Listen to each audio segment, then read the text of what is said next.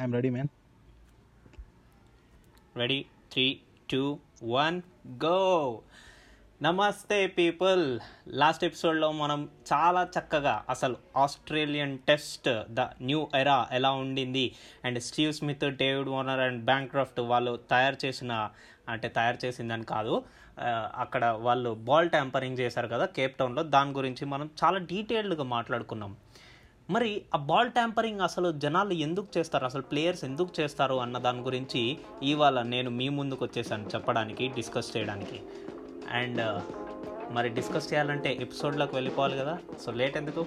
Welcome to తెలుగుని cricket podcast నేను మీ హోస్ట్ మురళీకృష్ణ. అండ్ ఇవాళ మనతో పాటు ఉన్నాడు డైనమిక్ అభిలాష్ హే అభిలాష్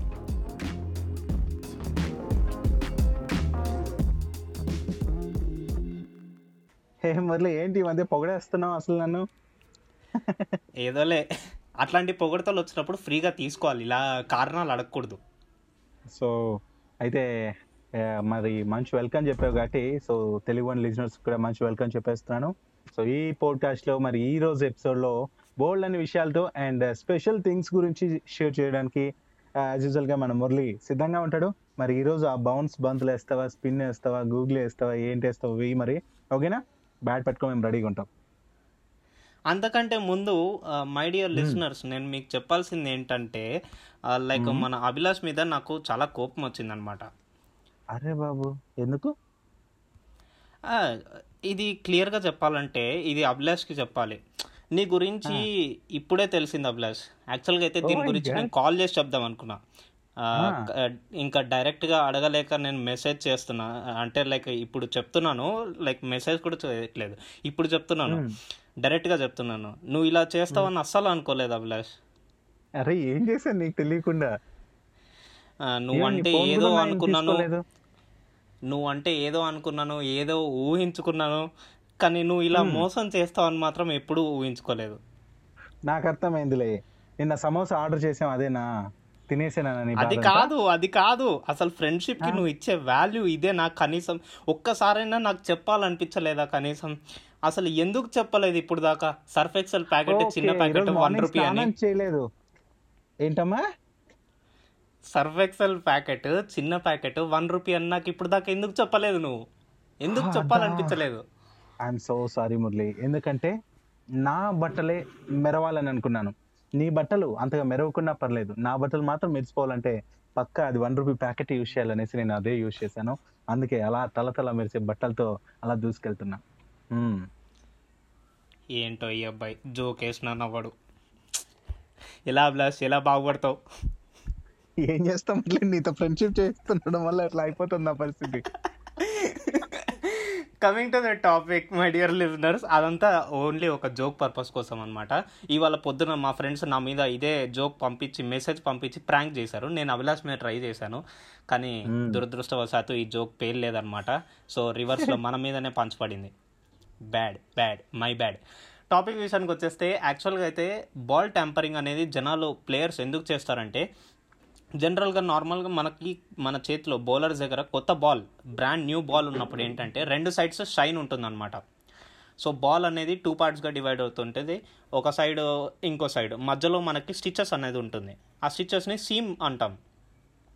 ఆ సీమ్ని మనం ఎటు సైడ్ అయితే లైక్ ఫస్ట్ స్లిప్ వైపు ఫేస్ చేసి మనం బౌలింగ్ వేస్తే కనుక బాల్ అనేది అటు మూవ్ అవుతుంది. జనరల్గా దీన్ని సీమ్ బౌలింగ్ అంటాం. సీమ్ ప్రజెంటేషన్ అంటాం. బట్ బాల్ కొద్ది కొద్దిగా ఓల్డ్ అవుతున్న కొద్దీ మనం చూస్తూ ఉంటాం. ప్లేయర్స్ అందరూ రబ్ చేస్తూనే ఉంటారు. ప్యాంట్స్కి ప్యాంట్లు రెడ్ అయిపోయేంత బాల్లో ఉన్న కలర్ అంతా బయటకు వచ్చేసేంతగా రబ్ చేస్తూ ఉంటారు. ఆ రబ్బింగ్ ఎందుకు చేస్తారంటే లైక్ స్వెట్ పెడుతూ ఉంటారు సలైవా పూస్తూ ఉంటారు. సో ఆ ప్రొసీజర్ అనేది ఎందుకు చేస్తారంటే కనుక బాల్ ఒక సైడ్ షైన్ చేస్తారు ఇంకో సైడ్ రఫ్ రఫ్ ఉంటుంది. సో బాల్ ఓల్డ్ అయ్యే కొద్దీ ఏమవుతుందంటే మనము ఒక సైడ్ షైన్ చేస్తాము ఒక సైడ్ లైక్ రఫర్ సైడ్గానే ఉంచుతాం. సో బాల్ మనం వేసినప్పుడు నార్మల్గా ఏంటంటే మనము నార్మల్ కన్వెన్షనల్ స్వింగ్ ప్రకారం ఏంటి మనము ఎటు సైడ్ అయితే లైక్ షైనర్ సైడ్ అండ్ దాని ప్లేసింగ్ చూసుకొని మనము వేస్తాం. లైక్ అవుట్ స్వింగ్ వెళ్ళాలంటే షైనర్ సైడ్ ఇటు పెట్టుకోవాలి. రివర్స్ స్వింగ్ ఐఎమ్ సారీ ఈ ఇన్ స్వింగ్ ఇన్ స్వింగ్ అవ్వాలంటే షైనర్ సైడ్ ఇటు పెట్టుకోవాలి అని చెప్పి నేను చెప్తూ ఉన్నాను. మనం ఒక ఎపిసోడ్లో మాట్లాడుకున్నాం. బట్ ఏంటంటే రివర్స్ స్వింగ్లో ఏమవుతుందంటే బాల్ ఓల్డ్ అయ్యే కొద్దీ నీకు ఈ రఫర్ సైడ్లో ఎయిర్ అనేది దాని లోపలికి వెళ్ళిపోతుంది అనమాట అంటే లైక్ ట్రాప్ చేస్తుంది ఆ రఫర్ సైడ్ అనేది. సో ఏమవుతుందంటే మనం బాల్ వేసినప్పుడు ఈ స్మూతర్ సైడ్ అనేది మెల్లగెళ్తుంది కాబట్టి. అంటే ఆ ఎయిర్ అనేది చాలా తక్కువ ఉంటుంది. లో ప్రెషర్ ఉంటుంది. సో అందుకని చెప్పి ఆ స్మూతర్ సైడ్ అట్లా లాగేసుకుంటుంది బాల్ని. అందుకని చెప్పి ఏమవుతుంది ఇక్కడ? నార్మల్గా మనం అవుట్ స్వింగ్ వేయాలని ట్రై చేస్తే కానీ అది ఇన్ స్వింగ్ వెళ్తుంది. సో జనరల్గా ఒక అవుట్ స్వింగర్ అనేటోడు బాల్ వేస్తే అది ఇన్ స్వింగ్ వెళ్ళిపోతుంది. That is reverse swing.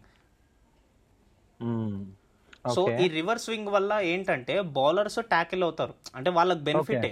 కానీ బ్యాట్స్మెన్స్కి మాత్రం చాలా డిఫికల్ట్ అది. జడ్జ్ చేయడం first of all. Reverse swing అవుతుంది అని.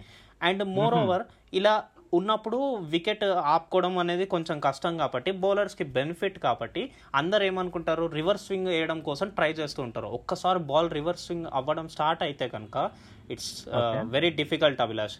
So అట్లాంటప్పుడు చాలా ఎస్ అట్లాంటప్పుడు ప్లేయర్స్ అందరూ దానికోసమే ట్రై చేస్తుంటారు. అండ్ వికెట్స్ కావాలంటే తొందర తొందరగా బాల్ ఓల్డ్ అయిపోవాలి. అందుకని చెప్పి మన ప్లేయర్స్ అందరు ఏం చేస్తారంటే బాల్ ట్యాంపరింగ్ చేస్తారు. రబ్ చే ఆ పీస్తో దాన్ని దాని స్మూత్నెస్ అంతా స్క్రాచ్ చేసేస్తారు. ఓకే. సో అయితే అలా చేయటం అంటే రఫ్ ఏదైతే చేస్తారో అలా చేయటం ఓకేనా ఐసీసీ నిబంధనల ప్రకారం. ఏంటంటే మన వాళ్ళు ఓపెన్ గానే అలా రఫ్ చేస్తూ ఉంటారు కదా. సో అలా చేసుకోవచ్చు కదా. రబ్ చేయొచ్చు కానీ వాళ్ళకి వాళ్ళకి తొందరగా కావాలి. తొందరగా ఆ, రఫ్నెస్ అనేది రావాలి ఒక సైడ్ రావాలి. ఎస్ ఎస్ సో దానికోసం మరి ఆస్ట్రేలియా ప్లేయర్స్ ఏదైతే యూజ్ చేశారో లైక్ అదేంటి?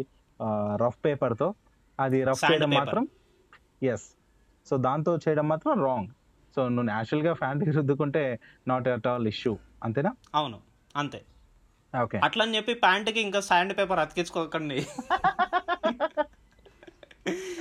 యా అండ్ సెలైవన్ కూడా యూజ్ చేయొచ్చు అండ్ యా ఇప్పుడైతే ఇప్పుడు కోవిడ్ నిబంధనల. కారణంగా ఎస్ ఎగ్జాక్ట్లీ మురళి ఇప్పుడు యూస్ చేస్తే అది కూడా క్రైమే ఎగ్జాక్ట్లీ అవును అవును. సో ఆల్రెడీ చాలా మంది క్రికెటర్స్ వార్నింగ్ కూడా తీసుకున్నారు ఆ విషయం పట్ల. మరి మంచి విషయం చెప్పావు Murali thank you for that it's my duty yes మరి మురళి ఇంకొక అప్డేట్ ఈ గ్యాప్లో ఇస్తాను నెక్స్ట్ విషయం చెప్పే లోపు నేను ఒక చిన్న అప్డేట్ అయితే నీకు ఇస్తున్నా మురళి. అదేంటంటే. మన మెయిన్ ఏదైతే ఫైనల్ మ్యాచ్ వరల్డ్ టెస్ట్ ఛాంపియన్షిప్లో మ్యాచ్ ఎంతగా ఎదురు చూస్తున్నాం అందరికీ తెలిసిందే. ఇంకెన్నో రోజులు లేదు. జస్ట్ వన్ వీక్ మాత్రమే ఉంది మురళి. గుర్తు పెట్టుకో. సో ధూమ్ ధామ్ చేయడానికి మన వాళ్ళు రెడీ అయిపోతున్నారు. వాటి గురించి చెప్తాను. సో గుర్తు పెట్టుకో అందుకోసమే. ఇంకో ఇంకో విషయం ఏదైనా చెప్పబోతున్నావు మరి మా కోసం? ఇంకో విషయం ఏంటంటే లైక్ అందరూ ఏమనుకుంటారంటే నార్మల్గా న్యూ బాల్తో వేసేటప్పుడు కూడా అది కూడా స్వింగే అనుకుంటారు. బట్ స్వింగ్ అనేది ఎయిర్ మూమెంట్లో ఎయిర్లో మిడ్ ఎయిర్లో అంటే ఎయిర్ మధ్యలో మూమెంట్ అయితే కనుక దాన్ని స్వింగ్ అంటాం. బట్. ఈ థ్రెడ్స్ థ్రెడ్స్ పిచ్ని పిచ్ మీద పడి ఆ జరిగిన ఫ్రిక్షన్తో పాటు అది మూమెంట్ చేస్తే కనుక దాన్ని సీమ్ అంటాం. సీమ్ బౌలింగ్కి స్వింగ్ బౌలింగ్కి ఇదే. తేడా. సో బేసిక్లీ జనాలు ఏమనుకుంటారంటే న్యూ బాల్తో వచ్చిన వెంటనే రెండు సైడ్ల సేమ్ షైన్ షైనింగ్ అనేది ఉంటుంది కాబట్టి అంటే ఆ స్మూత్నెస్ అనేది ఉంటుంది కాబట్టి so you have to mainly depend upon the seam ఆ థ్రెడ్స్ అనేవి చాలా గట్టిగా ఉంటాయి అప్పుడే. అట్లాంటప్పుడు ఈ స్మూత్ సర్ఫేస్ అంటే ఆ పిచ్ మీద స్మూత్ సర్ఫేస్ ఉంటే కనుక ఆ పిచ్ మీద మనం బాల్ వేసినప్పుడు ఆ థ్రెడ్స్ అనేవి మనము ఏ యాంగిల్లో పెడితే కనుక లైక్ ఎటు సైడ్ ఫేసింగ్ పెడితే కనుక అటు సైడ్ బాల్ మూవ్ అవుతుంది. Like seam. ఫేసింగ్ అనేది మనము ఈ ఫస్ట్ స్లిప్ వైపు రైట్ హ్యాండ్ బ్యాట్స్మెన్ ఆడుతున్నాడు అనుకోండి మనము ఆ, ఈ సీమ్ అనేది నార్మల్గా స్ట్రైట్గా పెట్టకుండా మనము ఫస్ట్ స్లిప్ వైపు చూపిస్తున్నాం. సో ఆ బాల్ వేసిన తర్వాత మనకి ఏమవుతుంది అంటే అది స్టెప్ పడిన తర్వాత ఆ సీమ్ ఆ threads and friction air friction ఎలా బిహేవ్ చేస్తాయంటే ఆ బాల్ అనేది మనకి ఇట్లా ఈ ఫస్ట్ స్లిప్ వైపు మూవ్ అవుతుంది. అంటే అవుట్ సైడ్ మూవ్ అవుతుంది. అప్పుడు దాన్ని మనం జనరల్గా దాన్ని అవుట్ స్వింగ్ అనుకుంటూ ఉంటాం జనరల్గా but it is not an out swing it is seam out out way వెళ్తుంది అది. ఓకే సో కాబట్టి ఈ విషయాలు ఏవైతే ఉన్నాయో ఇవి ఆడబోయే క్రికెటర్స్ కావచ్చు సో కమింగ్ క్రికెటర్స్ కూడా చాలా హెల్ప్ అవుతాయి. అండ్ చాలా మంది యూజ్ చేస్తున్నప్పటికీ ఈ పేర్లతో ఐ మీన్ ఈ బౌలింగ్ని ఈ ఇలా యూజ్ చేస్తున్నప్పటికీ అది ఎందుకు ఏంటనేది ఆ, బయటికి చెప్పలేరు మురళి. బట్ వేయగలరు. కానీ చెప్పలేరు. అర్థమైందా? లైక్ యూజ్ చేస్తారు. ఎప్పుడు ఏ బాల్ వేయాలి ఏంటనేది. కానీ దాన్ని. ఇంకోరు ఎవరైనా అడిగితే చెప్పడానికి కూడా ఇబ్బంది పడతారు. బట్ నువ్వు ఆ క్లారిటీని మాకు ఇచ్చావు. అండ్ నాకు కూడా చాలా విషయాలు తెలుసుకుంటుంటాను నేను నీ వల్ల. అండ్ ఎస్ సూపర్ ఆ విషయంలో. అండ్ ఇక మురళి నువ్వేదో నిన్న మొన్న మనం. మాట్లాడినప్పుడు ఇంకా ఏదో చెప్పాలన్నావు అబ్బా అది గుర్తుంటే చెప్పు. లేదంటే నేను కొన్ని విషయాలు చెప్పాలి.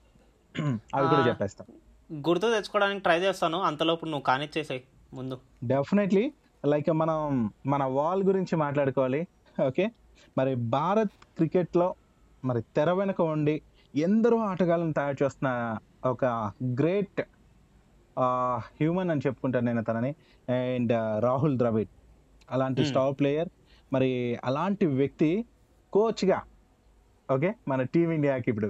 సో సెకండ్ టీం ఏదైతే ఉందో సో దానికి టీమిండియా కోచ్గా ఉండగా మరి టీమిండియా ఇప్పుడు లంక పర్యటన కోసం వెళ్తుంది మురళి. మరి ఈ సందర్భంగా ద్రవిడ్ ఒక ఇంటర్వ్యూ ఇచ్చాడనమాట. సో తను ఎన్నో పాటలు పడ్డాడు ఎన్నో ఆటపోటలు చూశాడు. అలాంటి క్రికెటర్ అప్పుడు పడిన ఇబ్బందుల్ని తను ఫేస్ చేశాడు కాబట్టి ఇప్పుడు వస్తున్న వాళ్ళకి చాలా మంచి అవకాశాలు ఇస్తున్నాడు మురళి. ఫర్ ఎగ్జాంపుల్ మరి ఎంతో మంచి పర్ఫార్మెన్స్ చేస్తారు. చిన్న చిన్న టోర్నీస్ అంటే లైక్ అండర్ నైన్టీన్లో ఇట్లా ఇట్లా మంచి పర్ఫార్మెన్స్ చేసిన వాళ్ళు మెయిన్ టీమ్లోకి వస్తారు టీమ్ ఏ లేకు అట్లా. కానీ ఆ బెంచ్లో ఉంటారు అండ్ పదకొండు మంది కాకుండా మిగతా ప్లేయర్స్ ఉంటారు కదా వాళ్ళు జట్టుకి అయితే Hmm. సెలెక్ట్ అవుతారు. కానీ పాపం బెంచ్ కే పరిమిత అయి ఉంటారు.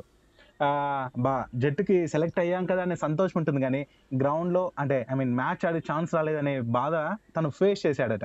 సో అలా బాధపడడం మనం చిన్న చిన్న మ్యాచ్లు ఆడితేనే మనకు బెంచ్కే పరిమితం అయితే మనకు ఎంత బాధ ఉంటుందో మనకు కూడా తెలుసు.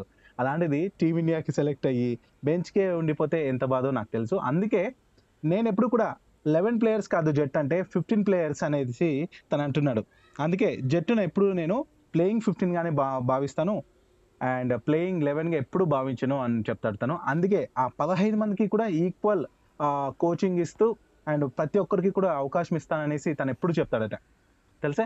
అండ్ ఇంకా ఏంటంటే మరి అండర్ నైన్టీన్లో వీలైతే ప్రతి మ్యాచ్కి ఐదారు మార్పులు సాధ్ సాధ్యపడేలా చేస్తుంటాడంటే మన ద్రవిడ్ తెలుసా? అవును. అండ్ ఇంకా ఇలా తను మాట్లాడుతూ ఎన్నో విషయాలు చెప్పాడు.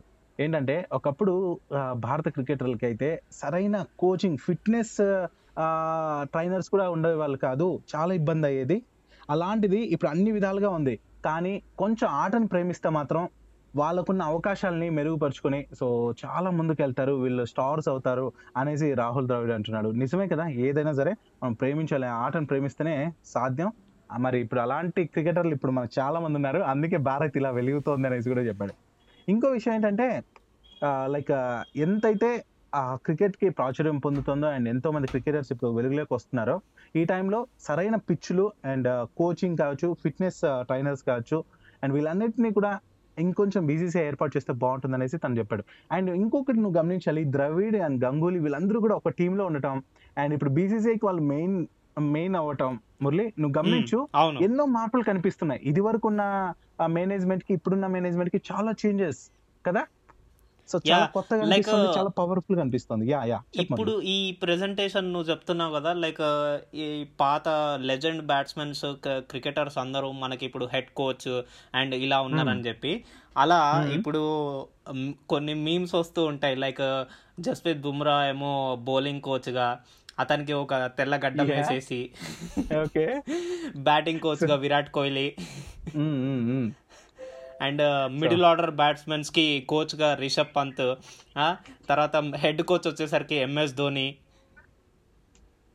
ఓకే సో ఇలా మీమ్స్ వస్తూ ఉన్నాయి. So. Those were like funny అవే నిజంగా అయితే. కనుక ఇంకా బాగుండేదేమో.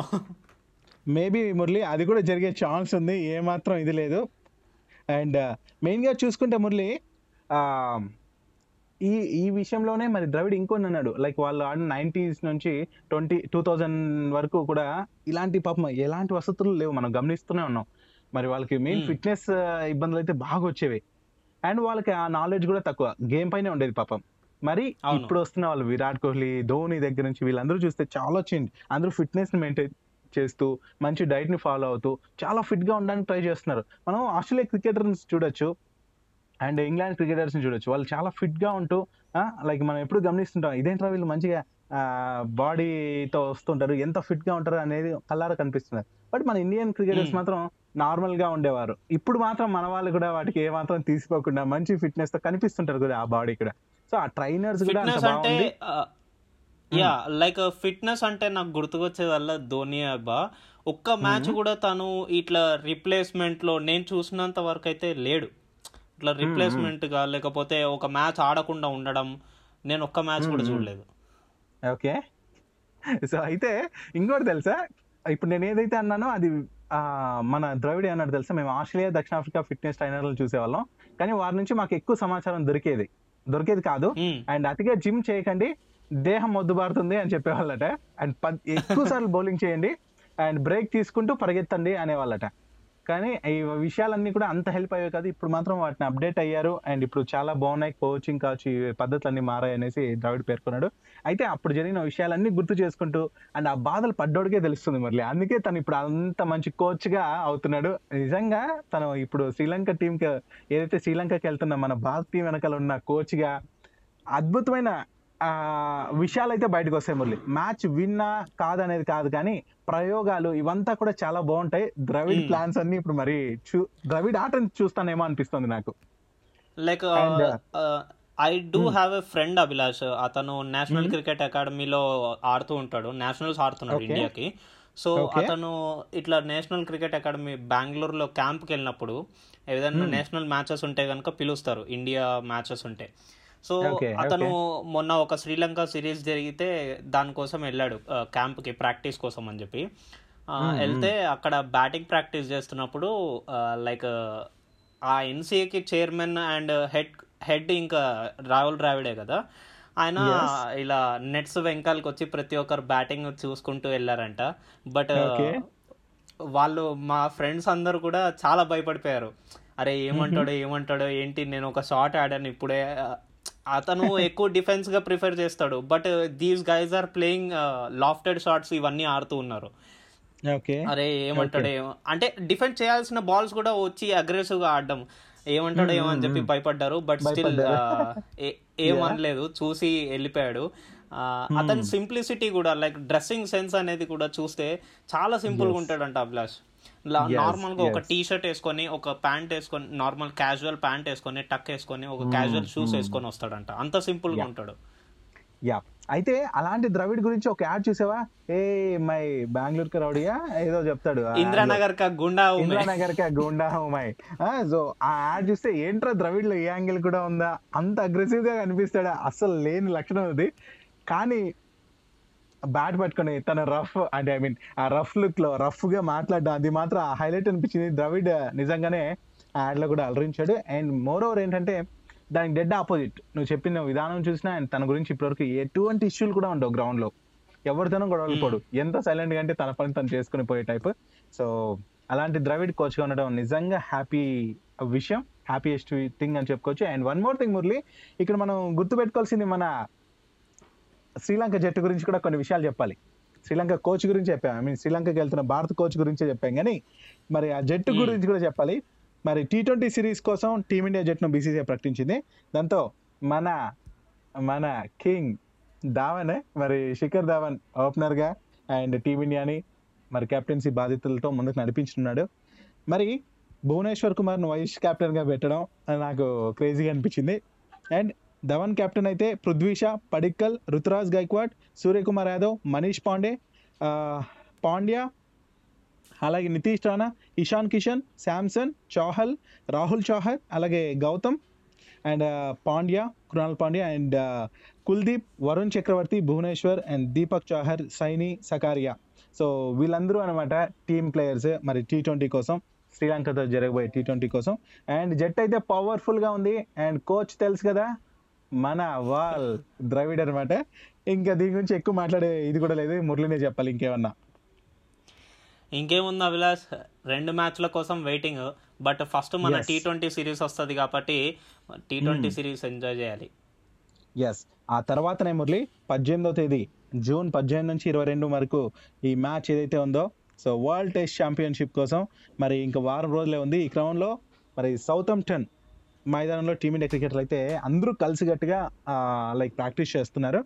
అండ్ ఇవాళ కూడా మరి అందరూ కూడా గ్రూప్ రన్నింగ్లో పాల్గొన్నారట. అది చాలా హెల్ప్ అవుతుంది. అండ్ న్యూజిలాండ్తో జరిగే ఈ టైటిల్ పోర్లో భారత్ జట్టుకి అయితే మన భారత అభిమానులందరూ మద్దతుగా మద్దతుగా నిలవాలనేసి కూడా బీసీసీఐ రిక్వెస్ట్ చేసింది.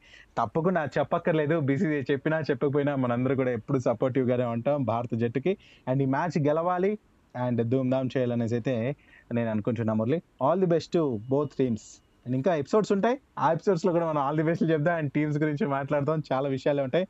మరి మురళి ఈ రోజు అయితే నేను ఈ విషయాల గురించి మాట్లాడాలనుకున్నాను. అండ్ ఇంతకు మించి ఈవెన్ మనము. నెక్స్ట్ ఎపిసోడ్స్లో ఓన్లీ టీమ్స్ Hmm. గురించేనా? స్ట్రాటజీలు ప్లేయింగ్ లెవెన్లు. అన్నిటి గురించి మాట్లాడుకోవాలి. సో ఎగ్జాక్ట్లీ మిస్ అవ్వకుండా వింటూనే ఉండండి తెలుగు వన్ క్రికెట్ పాడ్కాస్ట్ మరి ఈ రోజుతో మేమిద్దరం ఇలా సెలవు తీసుకుంటున్నాం. Good bye yes this is Abhilash signing out